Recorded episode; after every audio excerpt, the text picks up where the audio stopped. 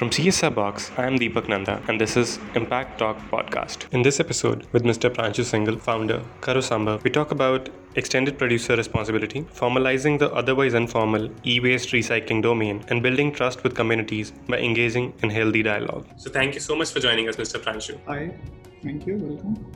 Now, to begin with, can you tell us what was the vision behind starting Karosambas? So, uh, India started a new journey in terms of uh, uh, setting up regulations, environmental regulations, which are based on the principle of extended producer responsibility in 2012.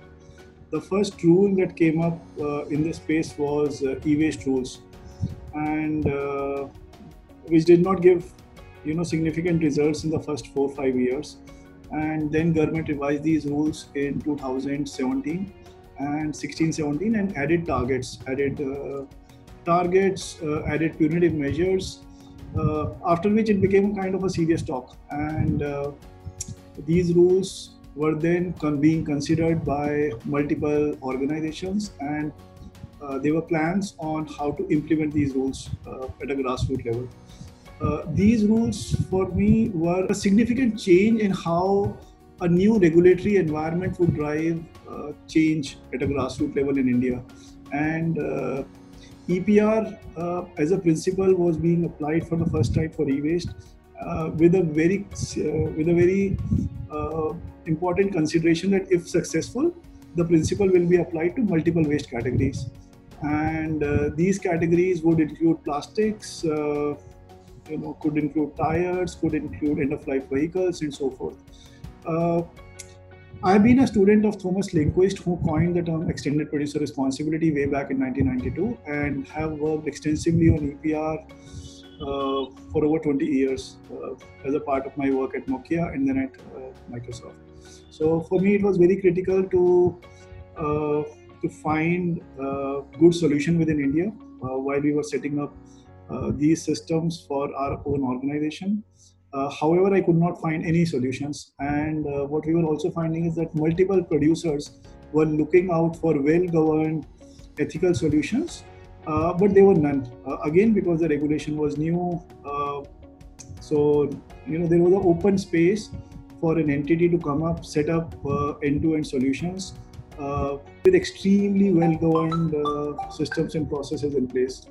And that is where I found a big gap and decided to uh, create a solution which is extremely well governed, uh, driving and fostering uh, good practices at a grassroots level, uh, enables uh, success uh, in the short run, I would say. definitely in the long run, but also in the short run, success. so that government can also feel confident about this new approach. So there was a huge gap absence of systems in the market, uh, need of a well-governed system, uh, and that is what uh, uh we identified as the reason why we should uh, set up Karo Sambhav.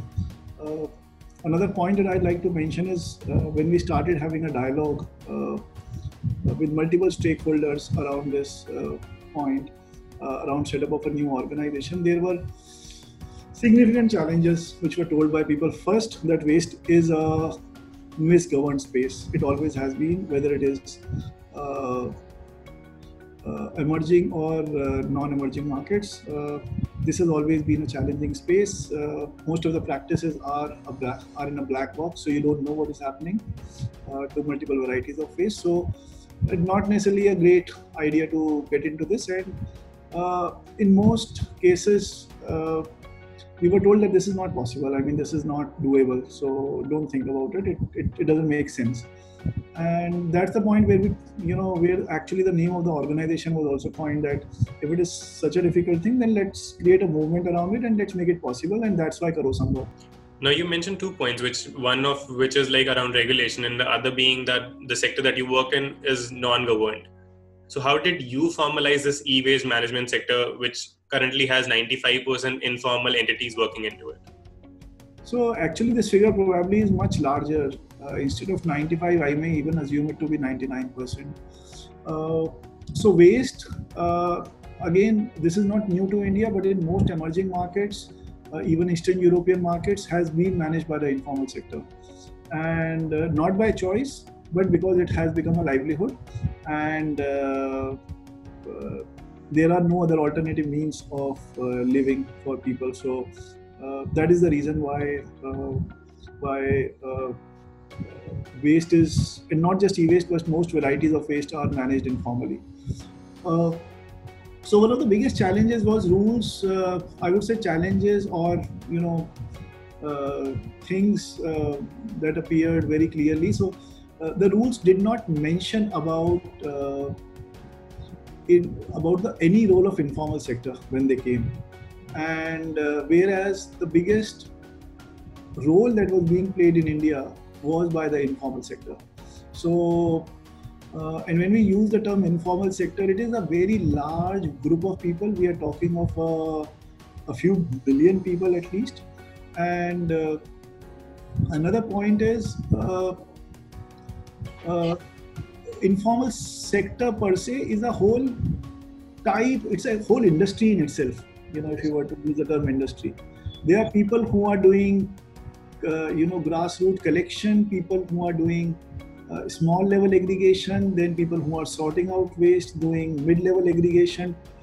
Uh, so there are at least you know seven to ten tiers uh, in the informal sector, and the last part is the place where it becomes, uh, I would say, uh, you know, significant environmental and human health impacts emerge, because then the waste is you know once it has been collected sorted aggregated uh, in large numbers then it is sold to informal recyclers.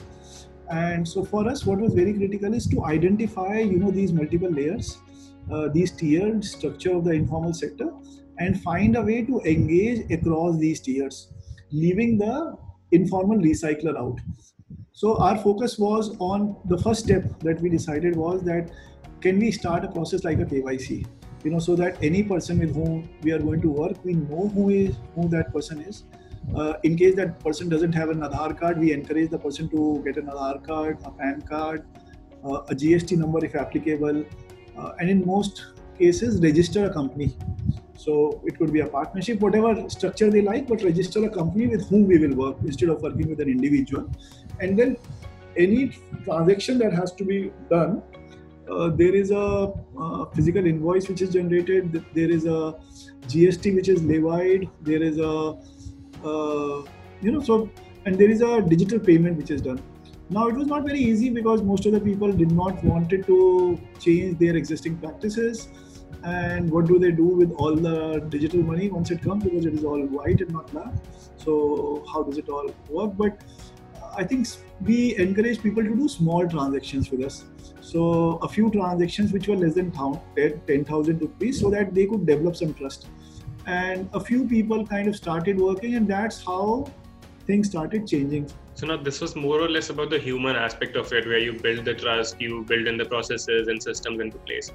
But your expertise has been in industries like the technology industry.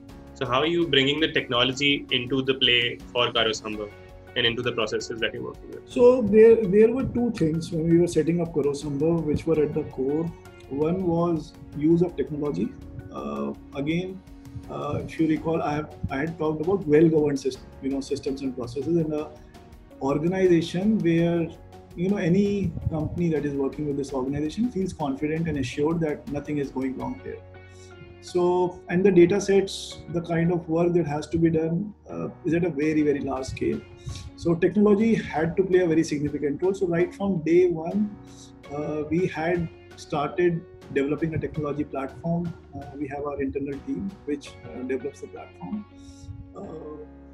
Which also then, you know, the purpose of the platform was to bring in transparency in the whole waste space and uh, make everything traceable so where is where was the waste picked up by you know who picked it up? Uh, when was it picked up? How did it move? What happened to it post that? Uh, so that in case you know, which also makes the system fully auditable by whosoever. So and after a point in time, the kind of data sets that one is dealing with, you cannot man you know manually manage all all that amount of work. So the focus was on developing multiple types of interfaces within the uh, within our technology platform so that multiple people can utilize it uh, and then act upon it. what you mentioned was about conscious decision making in terms of how people deal with environmentally ethical practices. Yes. So how do you make that sure for the corporates that you work with, or say the school children that you are engaging through your programs? So how these these two entities kind of are something that you're concentrating on? There are again two different aspects uh, under EPR. So I'll come to school children at a later stage. Uh, let me focus on producers today. Our focus areas has been that producers truly understand what is end-to-end waste management, uh, what are the different steps, and what are the costs of those different steps. And then they need to add up those costs uh, after they have figured out and arrive at what is the right price at which a service can be provided. Uh, in many cases, we are finding a price difference of 10x. You know, one service provider is doing the same work at, let's say, 5 rupees, another is doing the same work at 50 rupees. How can it be? Uh, you know, that sort of market, you know, difference in pricing just says that there is something odd about how the market is working. So, our biggest focus again has been to create a clean industry in this space.